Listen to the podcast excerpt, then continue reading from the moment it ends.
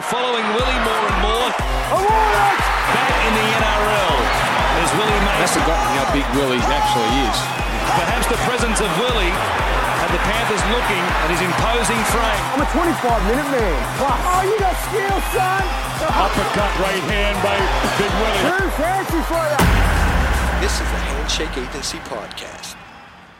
Welcome to season two, episode two. I'm not going to say season two. I'm just going to say episode two. Episode two. Welcome to the take with Willie Mason. And Ian. Oh yeah, Willie, and and Ian. Sorry, It's forgot new. about that. It's new, guys. It's new.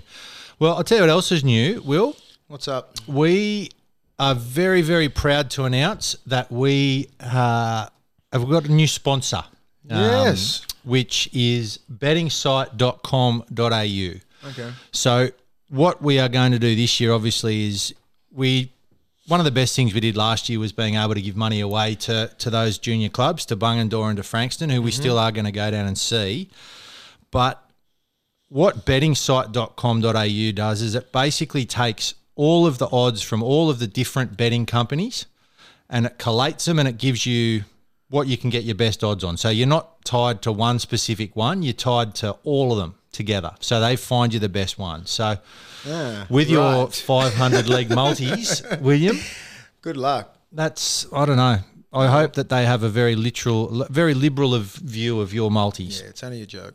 Uh, until I win. Until I win. It's a it's a running joke until I win and just buy an island That's a big. and retire from everything. that's a big until. No more shows. Just You can't retire from with this. Ian. That's it.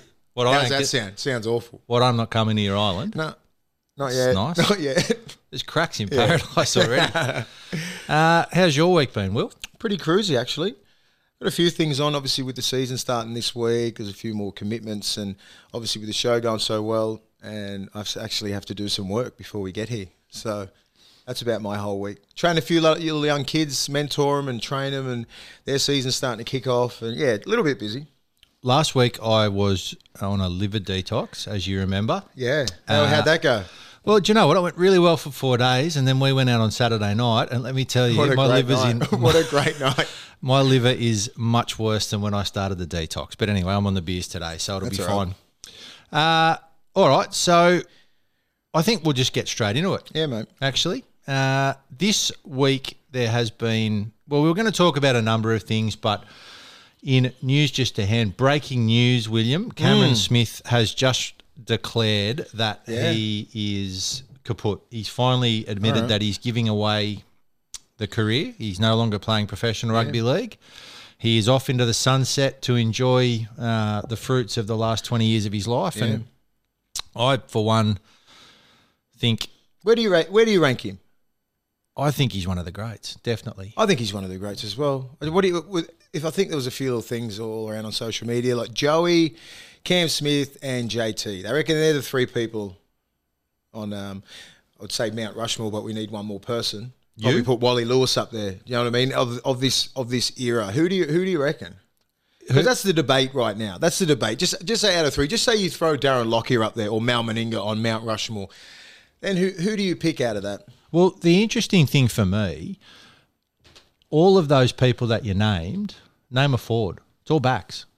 Yeah, I suppose they get most of the shine. I mean, like you know, Cam Smith is is a forward, but he, I mean, he's the only one. He's the only one. only, only number nine. But you know, I think I get it with Joey and and um and Darren Lockyer, Mal Meninga. They're the guys who just absolute freaks, especially in the last thirty years.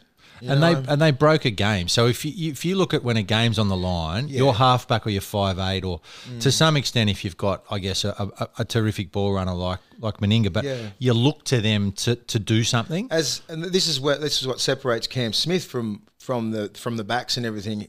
His game management and how he used to win games through his forwards. That's right. And making the right decision. Bef- be- Before it was just like the nine, give it to the give it to the the superstar seven or six, and they'd win the, the And game. they'd win you the game. Now it, it went through Cam Smith. He'd make the decisions. He'd make the he'd make the the ex- exact right plays at the exact right time and make the best decisions and usually come away winning. So I think that's what separates him from other nines. Yeah. He's his game management. I mean, I look at it and go, well, he pretty much is first in every single category. Tests, origins, wins. Like it's ridiculous. I could go. I'm not going to go through them all. He's, he's, he's won everything. And I go, what separates him from a Danny Buderus? You know, I, in I'd, I'd, if I picked a team, I would pick Danny Buderus in front of him. Mm. And I've said that publicly because I love playing with Beds. You know, I, play, I was fortunate enough to play with these guys in their peak, so I actually know what they can play and play against them. And Joey, and Freddie, and Lockyer, and all these blokes I was blessed to play with and against them for my, nearly my whole career. And I just would pick Danny Buderus because he was he was my sort of style of player. Yeah.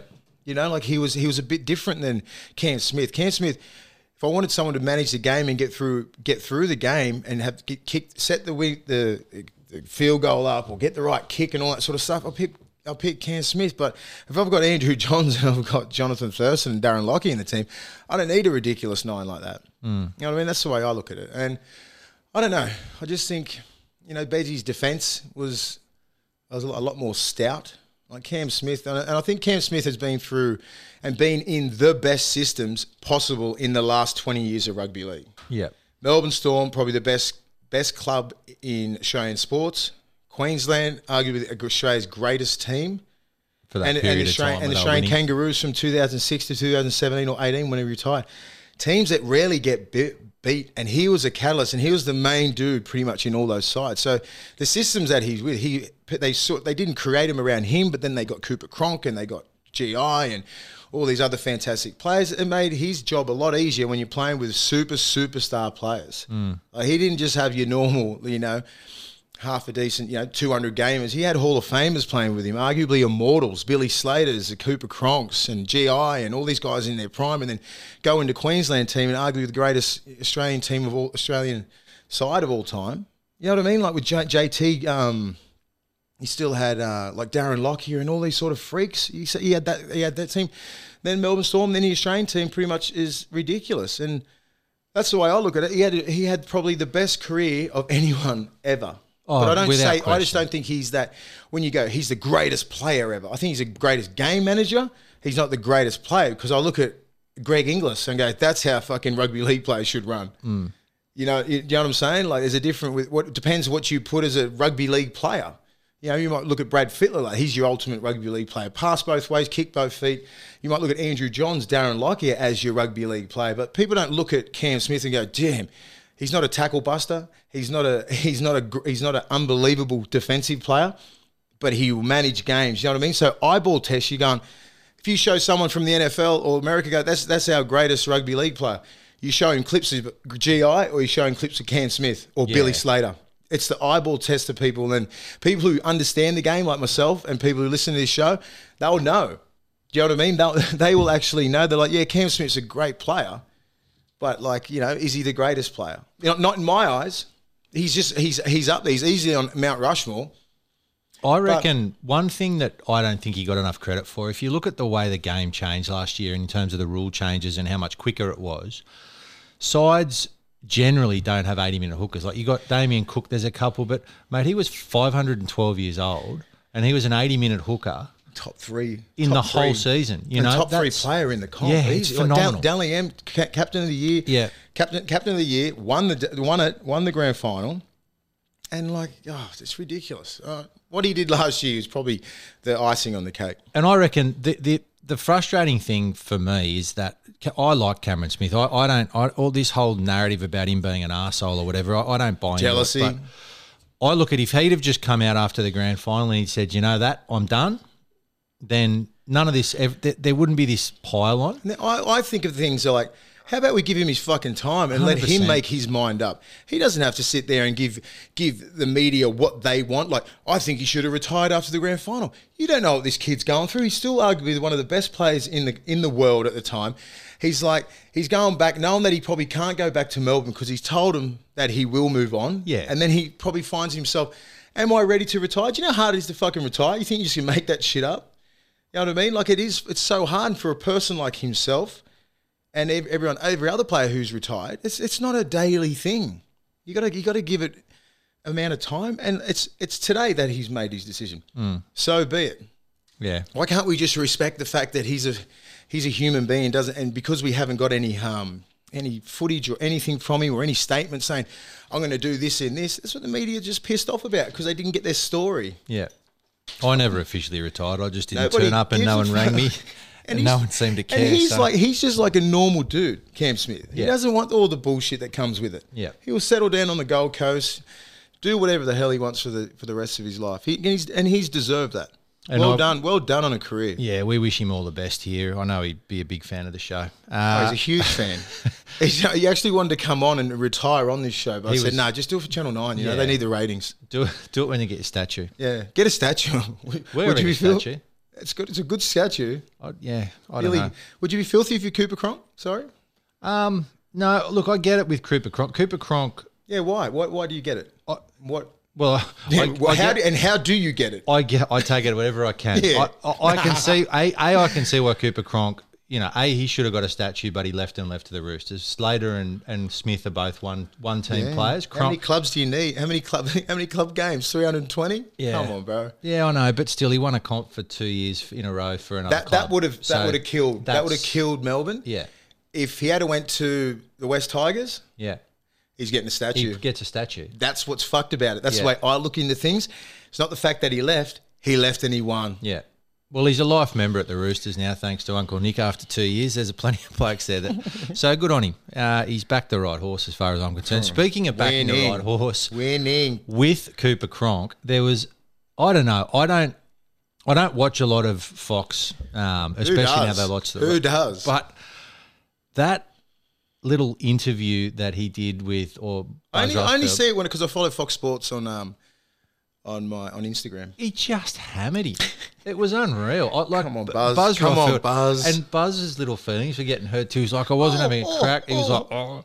He just got Buzz got hammered. schooled. He Yeah. got schooled.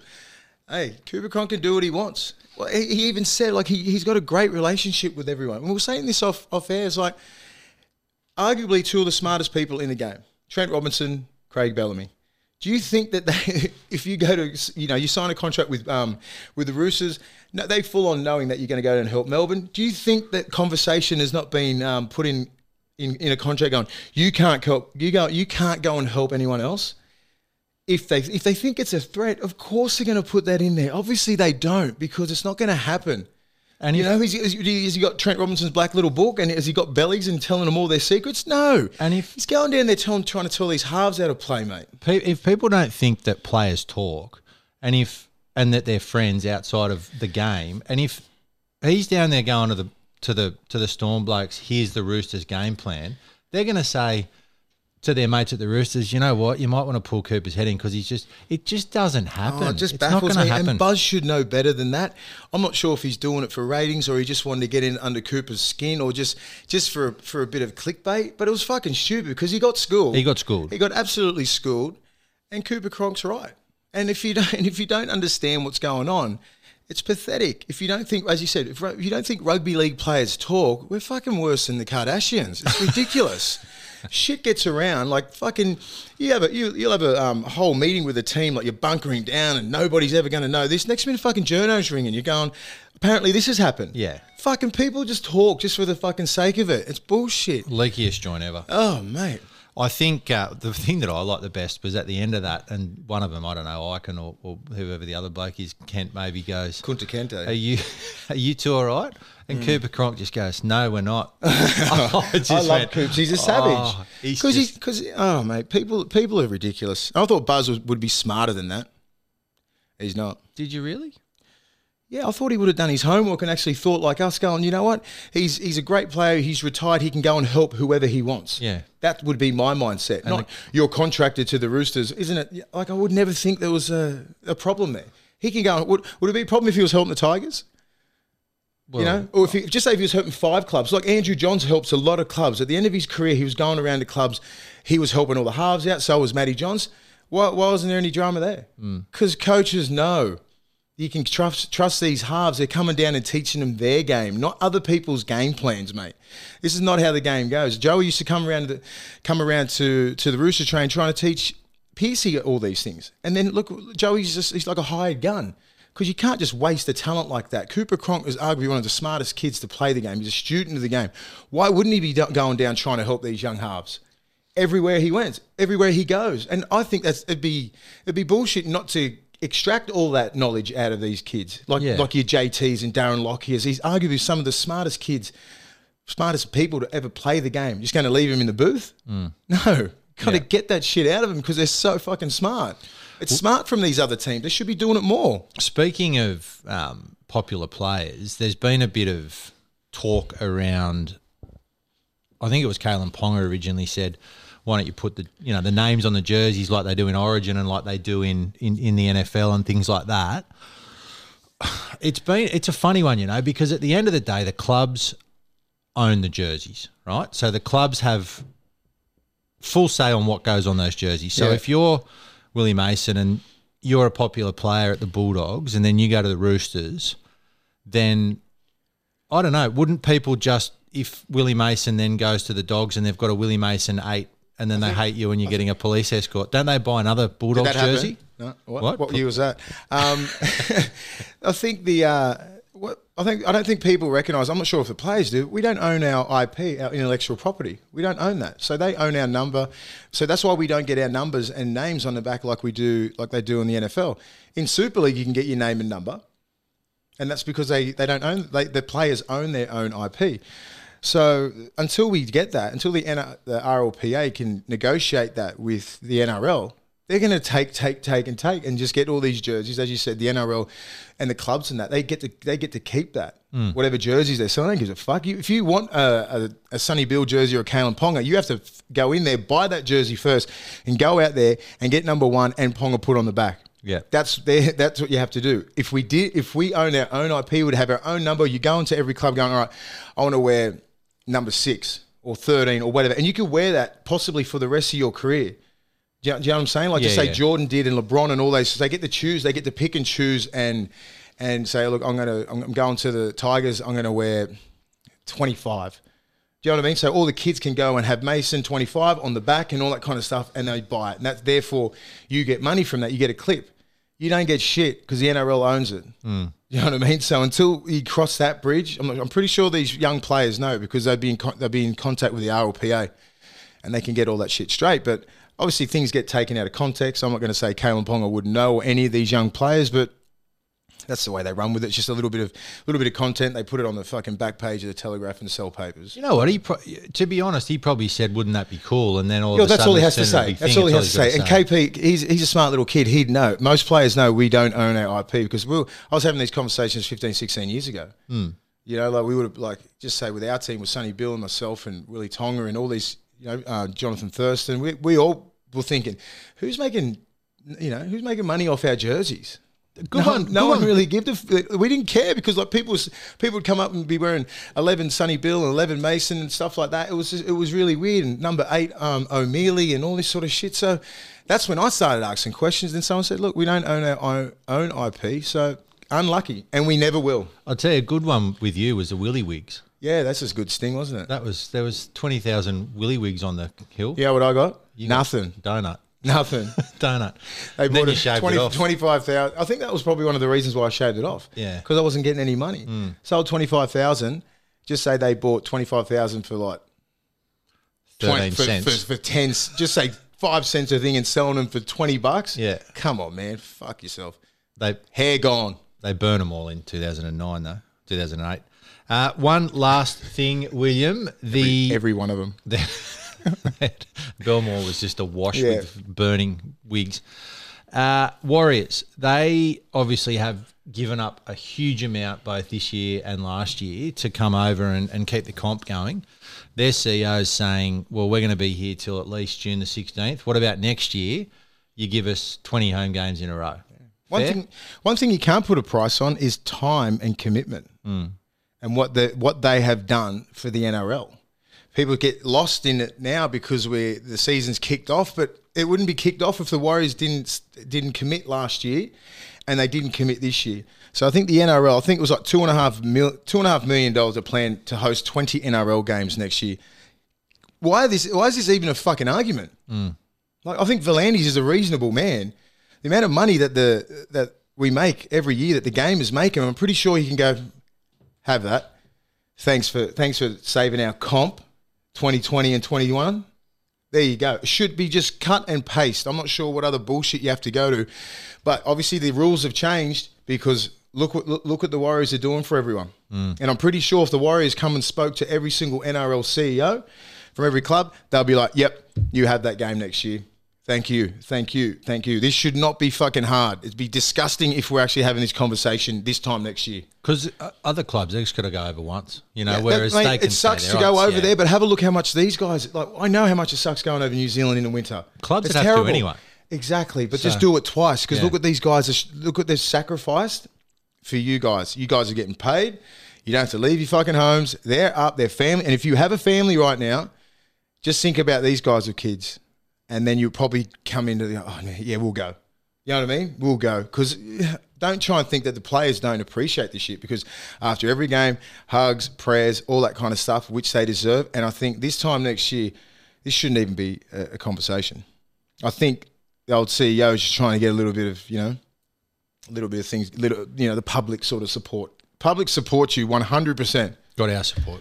All right, so And if you got our support, you're in. you're pretty much in because we're getting Because mate. loves this show. He's a huge fan. Listen to it twice a day. It's ridiculous. He listened to all our old ones too. When I said he was going to stab Greenberg in the back, I went back and looked at that. It's true. So Really? yeah, hundred percent. It's a lie. Uh, another, another lie. Oh, I'm going to play it for you soon. Uh, we got researchers on this show. I'm going to get the researcher to find it and play it for Mm-hmm. Young you. next Henry. week. Young Henry is going to find it. Uh, all right, let's go into this week's games. The first game of the round, and this has been, you know, very hotly awaited. It's probably the game of the round. The Melbourne Storm, without the newly retired Cameron Smith, against the last year of Wayne Bennett's coaching. Mm, William. It's a good game. Do we, are we going to tip after, or do we want to go through the games? Uh, let's we'll go through the games, and then we'll tip at the end. Okay. I think the Storm's going to be hard to beat. I don't. That's a- I- I that's think almost it's- I a think tip. it- I think It's it's almost a tip. No, I'm, I'm just saying. I think the Rabbitohs. If I was all right, if I was in the Rabbitohs forward pack, if I'm starting prop, I'm like, you know what? The reason why we haven't been getting over the hump in the last three years is because people get, people are bagging our pack saying we ain't strong enough. Let's go down to the fucking Melbourne Storm at AAMI Park and pump the fuck out of these guys. So you got Jesse Bromwich, Welch, Kaufusi Bromwich, Solomona, Brandon Smith. Everybody's played at the representative level, and the, uh, and the biggest blight on the on the South Sydney team is that forward pack can't stand up to big packs. Mm. And I would take that shit personally if I was a South player. Go down there and try and stamp it with authority, because you- I can't. You can't. You can't let this back line loose on a forward pack that's getting belted. Yeah. So, and that's and another thing where, and I think you just you just win games. Like, look what happened in 35 minutes against Penrith. They blew them off the field with that forward pack. Big Nas, oh my god, you know, like Bromwich and two Bromwich brothers, Welch, exactly that same pack. Absolutely going ballistic. Finucane, all these guys were running rough shot. You know, that's that's the blueprint. You got to stop that forward pack, and then they, Oh, then you just got Hughes and Munster, Addo Carr, Olam. They just and Papenhuyzen. Just put the cream on top, man. Do you reckon, looking at the Rabbitohs side, I think Jacob Host, who who signed from the Dragons, he's playing in the back row. Presumably, he's going to play eighty minutes, right? And they're going to, or do you think they're going to move Cameron Murray and, and move him to an edge? What would you do with Jai Arrow?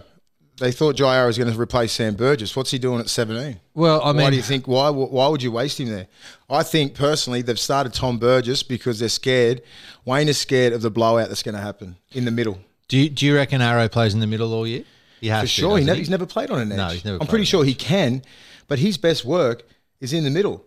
Yeah. Not not put on one side. And Cameron Murray, that's what I thought last year. Like, what do you do with Cam Murray? You know, I, I would have thought that you'd start Jai Arrow at, at prop and Tatola and Burgess have to battle for that other spot. Yeah. And I would personally bring Big Tom off the bench because I think he's a machine. And I don't think Jai Arrow can be that machine off the bench. That would be me. But what do I know? What about Marshall? Comes on at nine? Or It's perfect. I think you have a look at most teams. Like look at Chris Lewis. You know, you can't go. You can't go, and you know they're pretty much going off the blueprint last year in the Origin. Look at Papenhuyzen. Why wasn't he on the bench? So you're going to have to need that player who can play in the halves and anywhere in the back line. So people are going to have a Benji Marshall, and I think that's why that's why Wayne wasn't hesitant about getting him because he can play anywhere in the background, back line, and he can play nine. So you have a look through most teams, they've gone with that, and you see through most teams as well. What sort of lock they're going through, going for. Are they going for a big guy like Nelson? This is this is two sides of coaching right now. Big guy like Nelson or a Cam Murray, a ball playing 80 minute man who can just sit in the middle, ball play like an extra five eight. Or you got a big guy like Nels who just fucking folds people in the middle and just runs over everyone. Like they're the sort of play, and he's got a good late offload, but not a traditional ball player. As we go through the teams, have a look at the locks. Mm. All right. Well, the next game is uh, the Willie Mason Cup. Actually, the Knights versus the Bulldogs. That's what we're calling that. Is that what it is? now. It is. It is, isn't it? It's the Willie Mason Cup. Did I just throw that thing on the ground? I don't know. What'd you throw on the ground? Not the Willie Mason Cup. Yeah, the Willie Mason Cup I fell on the ground. Uh, yeah, the Knights and the Dogs. I mean, it's going to be it's interesting. I don't know. I'm, I look at the Knights and go, are they are they are they that far down with no KP, Kalyn Ponga? I don't look. I, looked at that night side, and I've actually, I don't know. I, I'm not impressed by that back line at all. No. And the thing is, with it, like you look at the Melbourne Storm back line, and they take journeymen, they take tradesmen like outside backs, and they turn them into geniuses because they've got a forward pack going forward, and they've got good halves. Now, I'm still not convinced that Kurt Mann is a good six. I think he's a terrific footballer, but I don't know what his position is. There's a lot of pressure on Mitchell Pearce. I mean, that pack's a good pack. Um, it's not a Melbourne Storm pack. Bradman Best could be anything, but if he doesn't get good ball, you're looking at you know Tex Hoy fullback. He's a he's, he's a good footballer. Starford To'a, they're just there. Whereas you know all of a sudden you've got Hopoate and Cotric. Watani Zalesniak could be anything if he plays well. Corey Allen's an Origin player. I don't know Averillo. I, I think I think I've, I'm uh, changing my mind on this. I think the forward pack, the forward pack's not too bad. Ogden and Hetherington. I think I think the Bulldogs will go go back to that sort of old style. They try and impose their will on the on the on the Knights, and I think the Knights will be up for it. But um, yeah, like I think they're just going to go through the middle. Ogden and Hetherington, like Waddell, Elliott, Jackson. Look, look at the locks. Josh Jackson. That means that you know he ain't going to ball play. Josh Jackson is he? No. You know, he's going to be going around getting that young Ogden and, and Hetherington, who's a live wire. He's crazy. But I, I look at I look at the Knights, and I just don't think they changed that much from last year because of the because of the backs. I'm not sure if those guys can get way way better. I think they've not not hit the ceiling yet, but they're sort of they're sort of there. What so about- much, pe- you know, pressures on Pearce all the time. Like Klemmer, Saifiti, Frizell, Barnett, all hard running forwards. Not many of them offload. You know what I'm saying? Like um, Connor Watson, who we don't even know what position he plays. Is he going to get in there and try and be? Are you going to try and cut and paste off off your like your Jake Trbojevic and Victor yeah, Radleys and, and and Cameron Murray's? Murray, yeah. Is he? That's what he's But he's not because he's not a ball player. He's a ball runner. The dude comes off the bench and just runs. Hmm. I mean, he's bulked up this year, but he's not a traditional ball player. And I don't think he's that sort of. I mean, if he was a ball player, he's usually playing with his backs. Hmm. He's not. He's not trying to bring Mitch Barnett and Frizell onto the ball or Klemmer, because Klemmer and that they just stay right in the middle. Very one-dimensional players. Like I think if anyone's going to try and do a bit of ball playing, Saifiti's got to get out there because he's got good footwork and he's got a good pass. You can start sitting at B and C, and then having like your your out your, your I'll be linking up with Tyson Frizell if I was if I was either Klemmer or Saifiti because he hits a fucking mean hole. He just he goes hard, and so does Mitch Barnett. That's where Connor Watson needs to come into the middle, like like Cameron Murray and all these other ball players. Especially when you're right in the middle of the field, Connor Watson getting the ball at B and C, and then you got like your Mitch Barnett or your Frizell on the other side hitting those holes, and then you got your Kalyn Ponga usually around the back, and then you can get good shape from that. But if you haven't got a genuine ball player in the middle, forwards are too fucking good. Yeah. come up, check release, slide out to the back because they look at Kalyn Ponga and they know he's going to get the ball. But if you're a decent ball player, you hit Frizell or you hit Barnett. You know what I mean? That's the difference between their ball players, and they rely so much on Pearce to do all that sort of stuff. And everybody, it's it's becoming, you know, I don't know, pedestrian for their for their ball players out there, and they don't they don't really run the really they don't run the right lines all the time. They, they get right into this, they get bunkered down and just play boring football and then get to the kick. Mm. Boring football, get to the kick. Rely on Pearce, rely on Ponga. There's no Ponga there now, man. Yeah. You know, I mean, the nine's been out for a whole lot of time. Kurt Mann's a ball runner. I'm not sure if he's going to ball play. I'm not, I'm not sure. Then I look at the Bulldogs and like I don't, I'm not really sold on Meany because like I was, I'll be sold if Nick Cotric, Corey Allen, and Watene-Zelezniak was my back three, and Hopoate and Averillo. But they put Averillo at, at six, so I'm not sure. I think Averillo's going to. I think he's just going to run. If he doesn't see anything on of Adam Elliott or Waddell, they're done. All right, let's have a look at the Broncos versus the Eels. The Broncos, well, they stunk last year, no question. They're missing uh, Payne Haas, who um, is having a little sit on the sidelines for a bit. He's picked Brodie Croft instead of Dearden. I like Dearden. I don't know why he got the flick, but I don't know. I'm I'm still not sold on the Eels. We said last week I didn't. Yeah, I think the Broncos have got one. Of, they're one of those teams that just want to come out of the blocks flat out. Hmm. I'm very wary of these kids because they've got nothing to lose. They've got everything to gain. Milford, I'm not sure. You know, I'm not sure where his head's at. Brodie Croft. If I was those guys mentally, I'd be like, I can't wait for round one. Just get me to round one, and then you can turn all that bullshit what happened last year. They've, they've got Kevin Walters, Gordon Tallis, all that old sort of winning mentality back in. So I think I, I expect big things from the Broncos. I don't expect them to be world beaters or top eight or anything like that, but teams like this, I think they can really compete. Um, they obviously haven't changed at all. The Eels from last year. They're Well, probably. they've lost. I mean, they've lost Jennings, and they've got Tom Opus Opacic, Opacic, in, Opacic, Waqa Blake. Yeah, I mean, you just you- I just expect a lot from their from their core. Hmm. Mahoney, Dylan Brown, Moses, Clint Gutherson. Everything else you pretty much can game plan for, and you know you've got big um, Campbell Gillard and Junior Paulo in there. You know, you know what they're going to do. Yeah. you know what they're going to do. They've got their back, their back, their back three. That Brown gets in there as well, but their their back rows sit so far out on an edge. It doesn't really compress the defense. So if I was playing against them, I'm not really going to pull out. I'm going to compress, and knowing that I'm just going to get at, at Campbell Gillard and Paulo because they've got no help. You know, and then I mean, I'm, I'm not sure how they're going to play this year, but they're not really going to change that much. I, I'd love it if Matterson and that took one step in and started helping their big boys out a little bit, especially out of yardage because they re- they rely on Sivo and Blake Ferguson and Waqa Blake and Clint Gulson to get them out. Sometimes they don't because people game plan for them, pick them up a little bit and drive them back, and their back rows just seem to dwindle back on their numbers line, and they've got no fucking help. Is if I was a middle player, I'd be like, get the fuck in, both of yous, for a carry. Please, if it's on your side, whatever side they kick, can you please get the third tackle?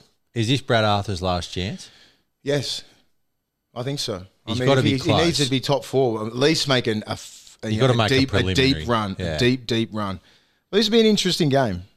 Yeah. I think look, it's, it'll be interesting with the Broncos because if they have another shit year, then um, with the new side coming in, it'll be you know tough for them. I'm excited about Jordan Riki. I reckon he's going to be a gun. Pangai Junior holds a lot of energy in that team, man. Him and Lodge and Alex Glenn. There's a lot of games in those kids, man. Yeah. So I expect a lot. I see some kids there that have not played much first grade at all. The Warriors, uh, they're based on the Central Coast now, aren't they? Yeah. So their home games will all be up at the Central Coast. All right. So they're playing against the Titans. The Titans are definitely the most hype side. These two actually played a trial against each other in a 12 all draw. Yeah. Um, which I mean, trials mean nothing. But um, yeah, look, I think the Titans are really going to have to stand up here because I think with all of the the, the hype and the, they're going to do this and they're going to make the eight, and I think if they come out and, and, and have a dog shit first game, then all of a sudden the pressure comes on them. If they come out and they win. Even if they just win well, I think it takes the pressure off them for the next three or four weeks where people go, yeah, okay. But if they lose this first one against a side that not many people are giving much of a chance to, I think it just starts to build that pressure that they weren't feeling at the end of last year when they went on that run of seven games. It was like they were out of the whatever. Yeah, there So- wasn't much to play for. No. Now, now all the all the chips pushed in. Uh, what I do see is Fodawaker, Proctor, Fafita, Farsum, Alawi, Tunua Tunua Brown, Katoa, Tolu Harrison, you know, Murdoch-Masila, Lee Snarmout, a lot of Polynesian brothers in this team. Yeah. They're going to be played through the middle. And, you know, don't try and think just because of the Titans, they're wearing the Titans colours. If you're if you're playing against the Warriors and you're and you're a Polynesian boy, expect some fireworks. I don't give a fuck what's happened. So I'm excited about this game because I know there's a, there's a lot of boys in that Titans team that have got roots in the Polynesian community, all from New Zealand. You Yeah. know, so I'm expecting some fireworks. I'm I'm loving this game. I think, uh, as I said, like the Titans got a lot to live up to. A lot of pressure on Ash Taylor and Fogarty, Brimson, all the guys that have been there to run whatever culture they're trying to build and just drive it. You know, so um, it'll be interesting.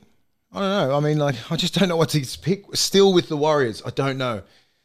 Have you been on Jamal Fogarty's Instagram just to check how his rig's looking? Or He's looking ripped. yeah, that's good. A lot of it. I mean, they, they got a good side, man, but they're still very beatable. You know, you take regardless of it, you know, if you put you take Tino and Fasul Morali, I mean, I mean Fafita and Big Tino out. Like, look at Herman SAS. He couldn't even get in the side. Yeah, and Phillip Sami too. He Yeah. played Origin last year. They played Origin. Like he's, an Origin player, he still can't get in. So that's the sort of culture they're really driving up there. You know, good luck to him. But I think this game is going to be a bash up. yeah, it will be. because the forwards, man, there's some big boys out there. Big Murdoch-Masila. It's good to see him back. I had a thought they'd start him. I thought Bayley Sironen's pretty lucky to be starting that game. I think. I Murdoch think I think they look at Big Benny as a middle guy. Yeah, There's a different. There's a difference. You know, he's been playing lock in that over there in the English Super League. Uh, but over here, as I said, the back row just seem to split. I don't think he's an edge back rower here. I think he's a lock He's too forward. big. He's a very Yeah. he's a big boy. I mean, he would he would have cut some kilos, but I want my big boy like that coming off the bench getting some ball. Yep. All right. So the next game is my Roosters. Uh, they're up against the Manly Sea Eagles, who I don't know.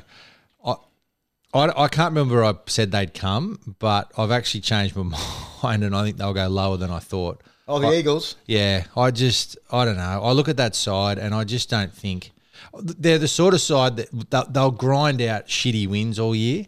Um, this won't be a side that they can grind out a shitty win against. That Roosters side will be ready to go after the end of last year, but um, I don't know. There's there's just they just don't excite me as a football team.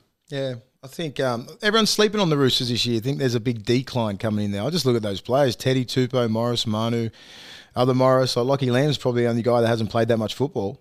And he was good everyone, last year. Everyone else has played a hell of a lot of football. You got Hargreaves on the bench.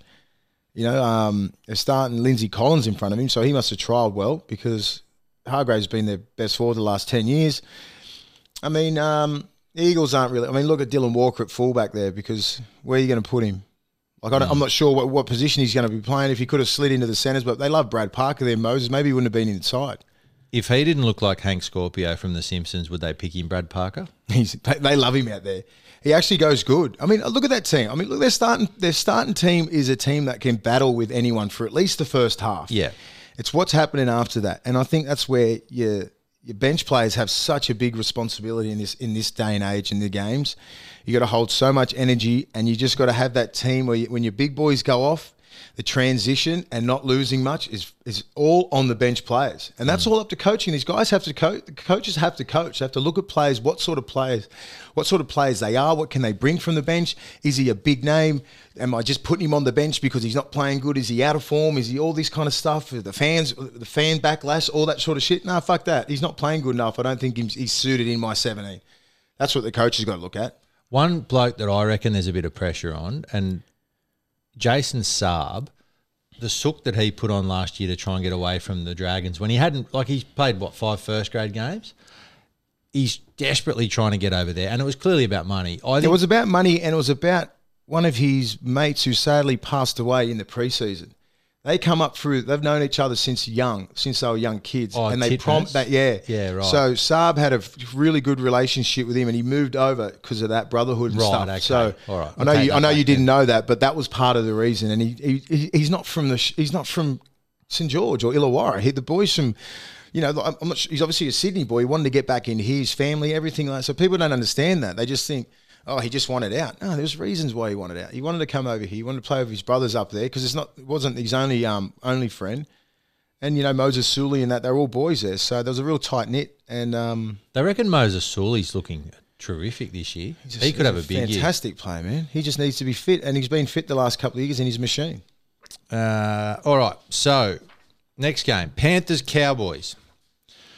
Yeah. Um, the only reason we're trying to break these games down because we're excited. And We we are are try, we're trying to give everyone the fair. I mean, if this was in round 10, we're like, fucking Panthers win. Well, it that, and that's the that thing. right? Like, Is yeah, I mean, we, we until we get a guide of where teams are, then every every, te- every these all of these games could be good. Mm. But if there's five blowouts this week, then we lose interest in Yeah. these I look, teams. I look at Josh McGuire being on the bench. I'm like, why? That Francis Molo must have trialled well. Do you go and trial form? Do you pick an old vet like Josh McGuire? Is he past it? I'm not sure. I'd start him. I would start him. it's a big call with Holmes on the wing. You bring the bloke back from the NFL, you pay him a billion dollars, and then Mm. you stick him on the pick and swing. I don't know. Because he's the best winger in the world.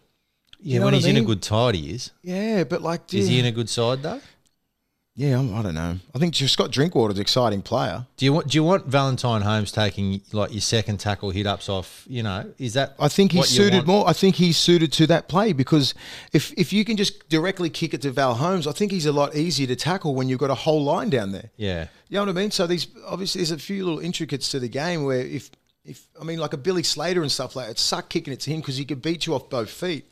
Gi and, and Tedesco, you don't really want to kick it to these guys because they can bounce off both feet. Kalyn Ponga and all those kind of guys.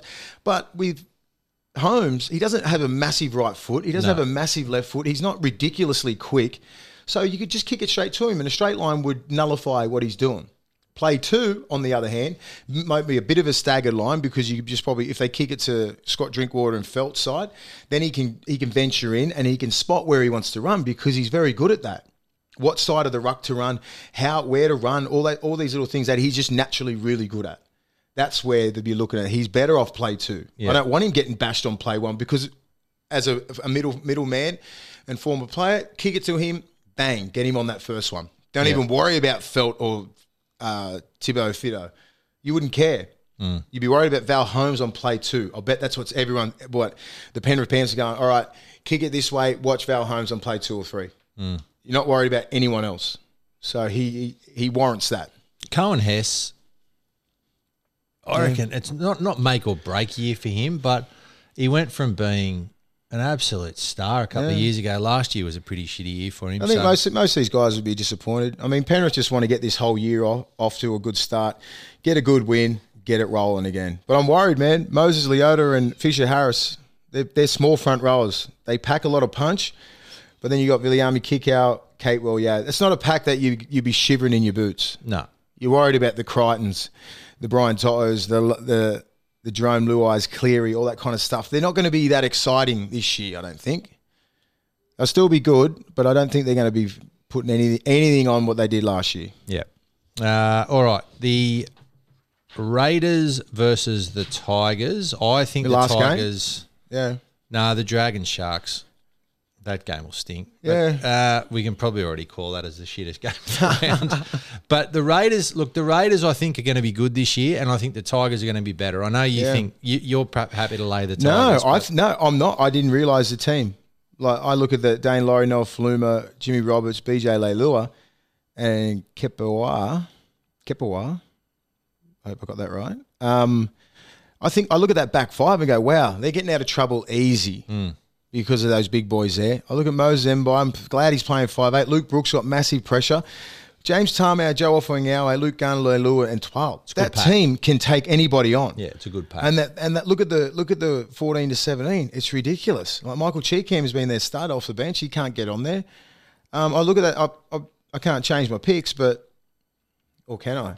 Um, you know, so I, I think that team's gonna it's gonna shock some people. You know, I think that left edge with with um, BJ Leilua and his brother on that left edge. It's going to scare some teams. Luke Garner, don't sleep on him, and Big Joe. You know, he got he got let go from the Broncos, so don't think he's going to be, you know, he's not going to be sleeping this year. you can't change your picks And Big Alex Twal, they've put them up next to us. Yeah. So, sucked in. Actually, you know what? Who'd you pick? You pick anyway. We'll work that out later. Who cares? All right, Dragon Sharks don't care. Yeah, I mean, who do you, I, who do you I reckon care. I, I I didn't know that McCulloch was a St George. Yeah, look, and he'll add some stuff. Like I look at that, I look at the St George pack, and Mm. I think I don't know how's Josh Kerr going to go on an edge. Yeah, I think they've picked Josh Kerr, Josh Kerr at the wrong position. Yeah. he's a big boy. That believe, I think he should be starting prop or lock forward. Yeah, and Fui so, should be coming off the bench. that- yeah, I don't know. Maybe they'll change it before. This is this is what sucks when you're trying to because you're trying to um um trying to get into the HIA sort of system and going, you know, what, you know, I need a back on the bench. Because it, shit, it scared the shit out of everyone last year. What Freddie did, not putting Papenhuyzen on the bench. Everyone's going, "Oh my god, I need a quick back on the on the," you know, because everyone's getting HIAs this year. I mean, not this year, like lately. Braden Villiamy, he's a centre. That's what I'm saying. But it's a back. that's- You know, so everyone's just gone. I need a back that can play five eight. He can play anywhere in the background, in the back line. So it's that's why they're picking players like that, and it makes you know Phil Moono not get on the bench because all these other kids are playing well. So it fucks up your um, fucks up your bench. I'm really looking forward to seeing Aiden Tolman run out for the Sharks. I mean, I've I've always said, me and Des Hasler have always said that he was a better prop than you, and he's really. He's at a new club. I don't mind. I don't mind the Sharks forward pack: Hamlin, Llewellyn, Woods, Nikora, Graham, Rudolf, the big Dolph, and Brailey. It's not too bad. Yeah. If Moylan and um, Josh Dugan and Ramey, like if they can play some good football, they'll give it a shot because they had that, they had that really good system there. They didn't pick Andrew Fafita, so that's saying something. Well, they've put our tips up. I can't even remember what I tipped now. Can you remember? I think I went Rabbitohs, you went Storm. I went Knights, you went Bulldogs. I went Eels, you went Broncos. You're such a fucking. Let me read my tips out. Do you remember what they were? Yeah. I remember I went Storm, Bulldogs, Broncos, Warriors, yeah, um, Roosters, Panthers, Tigers, and the Sharks. I'm going to turn. Pretty that bit- sure. I'm going to turn that bit of paper around so I don't have to remember. And I went. It's on the back, you. And I went Rabbitohs, Knights, Eels, Titans, Roosters, Panthers, Raiders, Sharks. I went very, I went favourites. I think this week. yeah. I've I'm a already. very optimistic person, you know, like well, that's what you're calling it. All right. I don't know why I just clapped. special man. optimistic person. Just clapped. That was unnecessary. Hey, it's Neil from the Green Room here, and if you like this podcast, then maybe you'd like other handshake agency shows like, I don't know, don't want to brag, but maybe the Green Room podcast. I'd say swipe up, but you're listening to this obviously, so maybe when you're done with this episode, just swipe back to the podcast.com.au and hit the Green Room tab. I'm sorry, there's no easy way to word that, but the show is much easier to listen to this than the instructions I'm giving right now, I promise. So, um, thanks for your time. All right. So, as we mentioned at the start of the show, uh, bettingsite.com.au are now um, they're well, they're on board. Uh, they've been really, really um, good to us so far, and what they really wanted to do was make sure that we could continue with uh, betting each week to try and get some money for the clubs. So. Um, what we're going to do next week is uh, we've got Harry, who um, he's their he's their rugby league guy, Harry. So I don't know how he's going to go with the horses, but um, we're really looking forward to working with them. We're going to have a chat to Harry next week, and all of the winnings that we have, which for you is zero, will be handed out. will be handed Rub out at the end of the year. We're going to hand that out to clubs. So. Um, We'll sort of let everyone So I told how to everyone I'll be interacting with fans. So this is what I'm doing, unlike yourself. You've got the big iPad. Yeah. Yeah, it's a Actually big know iPad. how to work it. Yeah. And Not uh, so what we're going to do now is we're going to have a we're going to have a bet this week. Um, I'm going to just I'll just read. No, Yeah. you can I'll read my one and then I'll read one? the producers. Okay, so go. my one is Titans into Roosters into Panthers head to head. It's just a nice little easy start to the year just Mm. to get a win on the board so that I didn't think like that. uh, I don't know, right. William. I, I think it can win. I mean, my, my tips are pretty awful, but um, who did I go for? It was my Melbourne into the Bulldogs into Brisbane with Brandon Smith an anytime try scorer. Yeah. That's So- uh, that's pretty much you know. It's basically all three that no one gives a chance of winning, and then Brandon Smith to score. So, uh, again, that's a massive pay. Um, and again, the whole thing with bettingsite.com.au, I'll get one. I will get one. they'll go across all of the different odds and they'll find us the best odds possible. So, um, which is great actually, because I don't know what's if we get the best odds for you and you don't win, is that still that's still zero, isn't it? Or they might, yeah, okay. I've got a couple Did But- you? Did you, Will? on the buy. So the producer, um, and as much as it pains me to say it, the producer actually did pretty well last year. Um, He actually carried. carried hey, the, hey, he hey, carried hey. the take. No, I think we were about 50-50, uh, somewhat. He has chosen to go back to the races. Rose Hill, the Phar Lap Stakes. Mm-hmm. Um, he's chosen the Irishman in that race, uh, which maybe. Do you know what? I think he's done that because he knows I've got an Irish passport. Yeah, He's he loves you. about me. Loves me. Who doesn't love me? Everyone, I'm sure everyone online. you're apparently. interacting with the fans Yeah. there. And Craig just went, yes, I did. Craig is awesome. watching. What's Craig's up, Craig? watching. Oh. Craig's watching from uh, Melbourne. He's at um, he went to a he was at a funeral. funeral today. Whose funeral? Michael Gudinski, Michael the famous, uh, the famous Australian music. Rest in um, peace, mate. Yeah, and we, you know, we'd like to. Actually, he was a good mate of Craig, so we would like to wish everyone that was friends with him, and he, he did a lot for Australian music. And I think, um, you know, I'm actually surprised Craig got invited because he's a dickhead, but he's down there now, and uh, he must have known something about him. But yeah, we'd like to wish the family all the best. Uh, all right, so when we win that, we can talk to Harry next week about, uh, well, how good we are at this. We're good at it. uh, all right, so the other thing we're going to do this year, uh, you're six foot five and well, 116 kilos at Wayne. Um, I'm six foot four and about a buck twenty Yeah, after no. last weekend. Uh, but we're going to give, or you're going to give, the Big Boys Award this year. Yeah. So each week you're going to get a three, two, one for the best big man of the week. Yeah, I just think we don't get recognised as much as the little fast little fellows and the and the fullbacks and all that kind of stuff. I think guys like big, what what's happening in the, the last ten years? Just the, the Polynesian just influx and just killing it. The Taumalolos and Taukeiahos and Hargreaves and Sonny Bills and all those sort of all those players. You don't really get the, you never get the three Dally M's or anything or whatever the bullshit things they give out. So I'm just going to give my like best three, two, one. Big Boy Award, Big Boy Award, Big Barry's Big Boy Award. Is that what it's called? That's it. Something like that. That's it.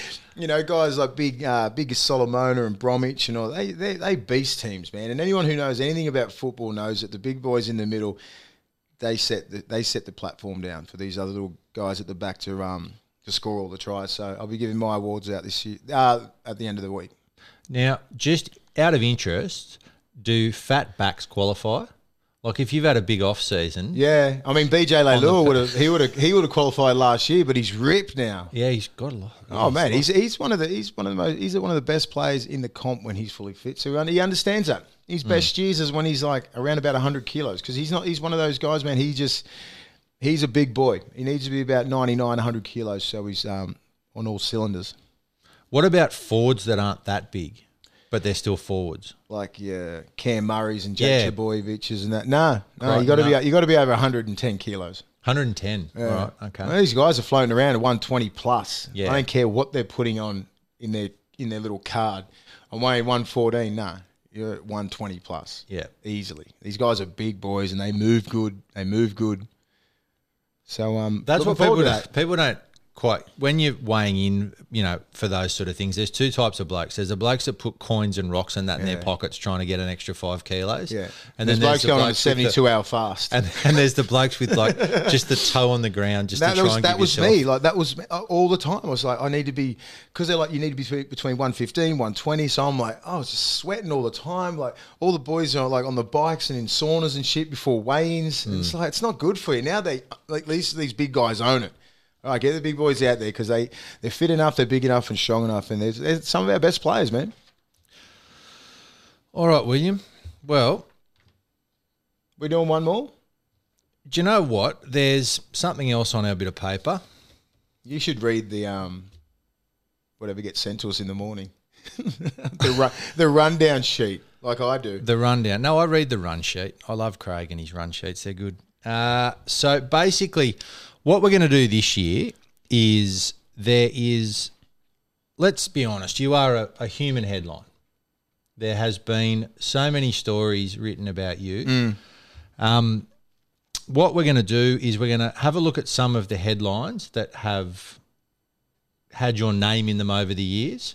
And then we're going to get behind those stories so that they're not the actual, you know, the- Ah, they're not the Telegraph stories or That's Channel right. Nines. It's my version it's your version. of what actually happened. I'll take Yep. you behind the curtain of all this. What's so? What's the scenario? So- What's- I mean, what's the headline? This was. I, uh, this is a good one actually. So in the Sydney Morning Herald on May the twenty second, two thousand and four. Uh, well, I mean, I'll explain it better. He's written something here, but you were at a, a, a signing Yeah. and someone complained about the fact that instead of uh, signing your name, you'd done a little drawing. No, and I signed Craig Fitzgibbon's name and drew like dicks and stuff on the table. We just- that's the story? Doodling, Well- doodling, like drew, drew like profanities and stuff. So that was a story. I was like sitting here. So we're at a we're at Harvey Norman 2004, 2004 uh, signing session. So you have to go to that. So everybody at that time was fucking around and everyone's signing each other's names. I'm sitting next to Finchy and Craig Fitzgibbon. So everyone signs different names all the time. And we we're just doodling on this thing. That's what I call it, doodling. We we're just drawing like, and I'm sitting next to Kurt Gidley. And like, we we're just drawing like noughts and crosses and shit like, and playing that. And the story that come out the next day was unbelievable. This is when the whole midst of the Coffs Harbour shit was done, and I was just the biggest fucking asshole in the comp, according to the media.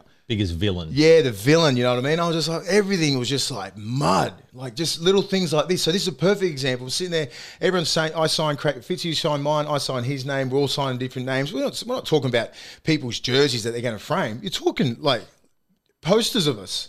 You know what I mean? I'd sign my name as well, and then someone else's. It was just a bunch of fun, and we are just doing noughts and crosses and all that kind of stuff. So they, and then and then a person from I think uh, two GB said, "Oh, Willie, can we get an interview, please?" And I knew at that time they wanted to talk about Coffs Harbour and all this other shit. I said, "No," I said, "Look, no, thank you. I'm not, I'm not going to comment." She got all in her feelings, went back and told Ray Hadley that I told her to fuck off. There's not that would never come out of my fucking mouth to a female anyone else who asked me for an interview. It was just no thanks, I'm fine. You know that, that was it got back to doing whatever. After that, next day, Willie apparently told a 2GB person to fuck off. He's signed Craig Fitzgibbon, a kid's crying, and he's drawing dicks on a fucking table. Pretty much that was the headline the next day. I had to go into New South Wales and shit, and they had to take off the, the, the tablecloth that I was sitting on and show it to like uh, to lawyers and shit like that. I had to like sit in front of a tribunal. Did they actually take the tablecloth? Yeah, and they seen it was just like noughts and crosses and, and you know doing little um you know how you play that box game and fi- you know, Yeah. you know what I mean like that was all that shit because we're sitting there for three hours So where'd the Marshmallow Man come from? That's clear. and that we were drawing like people just like a big fat person and all that kind of stuff. It wasn't anything like derogatory or anything like the profanity and all this kind of stuff. All the comments, what a load of shit, man. And I only think of it now like how the media works. I'm like, damn. Then after that, it, like the hate just grew. Did and that was just that was just one of many things that like absolutely nothing happened. It was just me being me, having fun, laughing around, doing a signing session, doing everything good, and then bang, like someone would say, "Yeah, you told this person to do this and this," and like I was like, "Where does this shit come from?" you know what though? I was fucking that pissed me off, man. And then and then the reporter who actually like trucked to fit that time, she'd come up to me about ten years later and said, "Oh, I'm so sorry. I was just having a really bad day, and I went back and told um, Ray Hadley that you, you told me to fuck off. Like I know, I know you didn't do that." I, I was like, "Really?" He, he's sitting there the next day, just giving me ammo for about two or three hours, telling everyone how much of a fucking idiot I was. Thank One- you. Ten years later, I'm retired. one thing. Oh, I fucking did my head in that shit because I mean that's what I just didn't really care because I knew I knew what I did. I wasn't I wasn't doing anything rude. I'm sitting I do signing sessions all the time. Would, would never sign anything. Was guilty of sitting there drawing on a on a on the cloth and signing Craig Fitzgibbon's name, and I got it exact too. You couldn't even see if it was Fitzy's or mine. You are though. People, this is an unknown. Like people don't know this skill of yours, and there's no reason why they would. And I'm, you know, but I'm welcoming everyone into our Yeah, little. I can draw. You're the best drawer of cock and balls that I've ever seen in my life. it is, it is hard. If there was a if there was a gallery of cock and balls, you would be the Picasso of it. so, I'd are you win. telling me the Marshmallow Man wasn't a cock and ball? One hundred percent. Swear my dad's great. Wasn't a cock. Okay. Yeah, you asked New South Wales Tribunal. It's it's. I think it's if you Google my name, there's- there's a fucking photo of what we drew. You seen? You thought it was a marshmallow man. Did I at the time? I can't remember. Yeah, because that's yeah. where you vaguely you vaguely Just- remember it because yeah. it was a fat like a person like a, a snowman. It's just the most pathetic shit. You think of a fucking ten year old that was drawing it, but it was me. You're good and drawer. kids. Yeah. It was like because someone had to draw one bit and guess what it was. It was like fucking um, Mr. Squiggle. we playing Mr. Squiggle, and I, yeah, I just got fucking absolutely run through the papers and shit. And that was just, I just knew at that time I was like, damn, I better play some good football. All right. Well, we'll keep, actually that was good. We're going to keep doing that. It's like Mason's tail, except you don't have to think of them. It's just I, get, I don't think people understand. Last year, I got put on the spot every single every single show. When you said put on the spot, to be fair, it happened. Well, I had like an week. You hour, said- an hour before. You had a week to think about it. Not a week. You did. It was happening every week. Ah, whatever. Anyway, uh, so this that concludes the show. Actually, But I'd always forget. Sorry, like just now. right now you've just forgotten.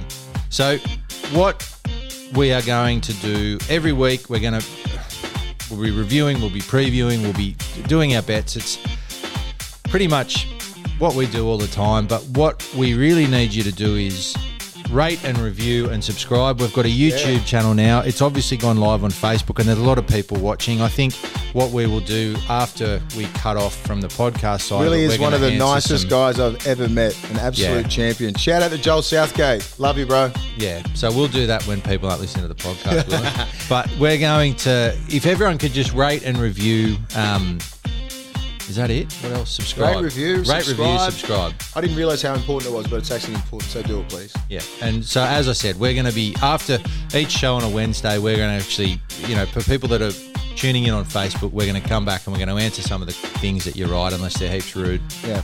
And uh, that's about all. So thanks for tuning in. Thanks again for uh, all the support we've got. Last week was a really good um, show for us, and we're very thankful for all the support we're getting. So we'll see you next week. Thanks, guys. Following Willie more and more. Back in the NRL is Willie That's Mason. forgotten how big Willie actually is. Perhaps the presence of Willie had the Panthers looking at his imposing frame. I'm a 25 minute man. Plus. Oh, you got skill, son. Uppercut right hand by Big Willie. Too fancy for you.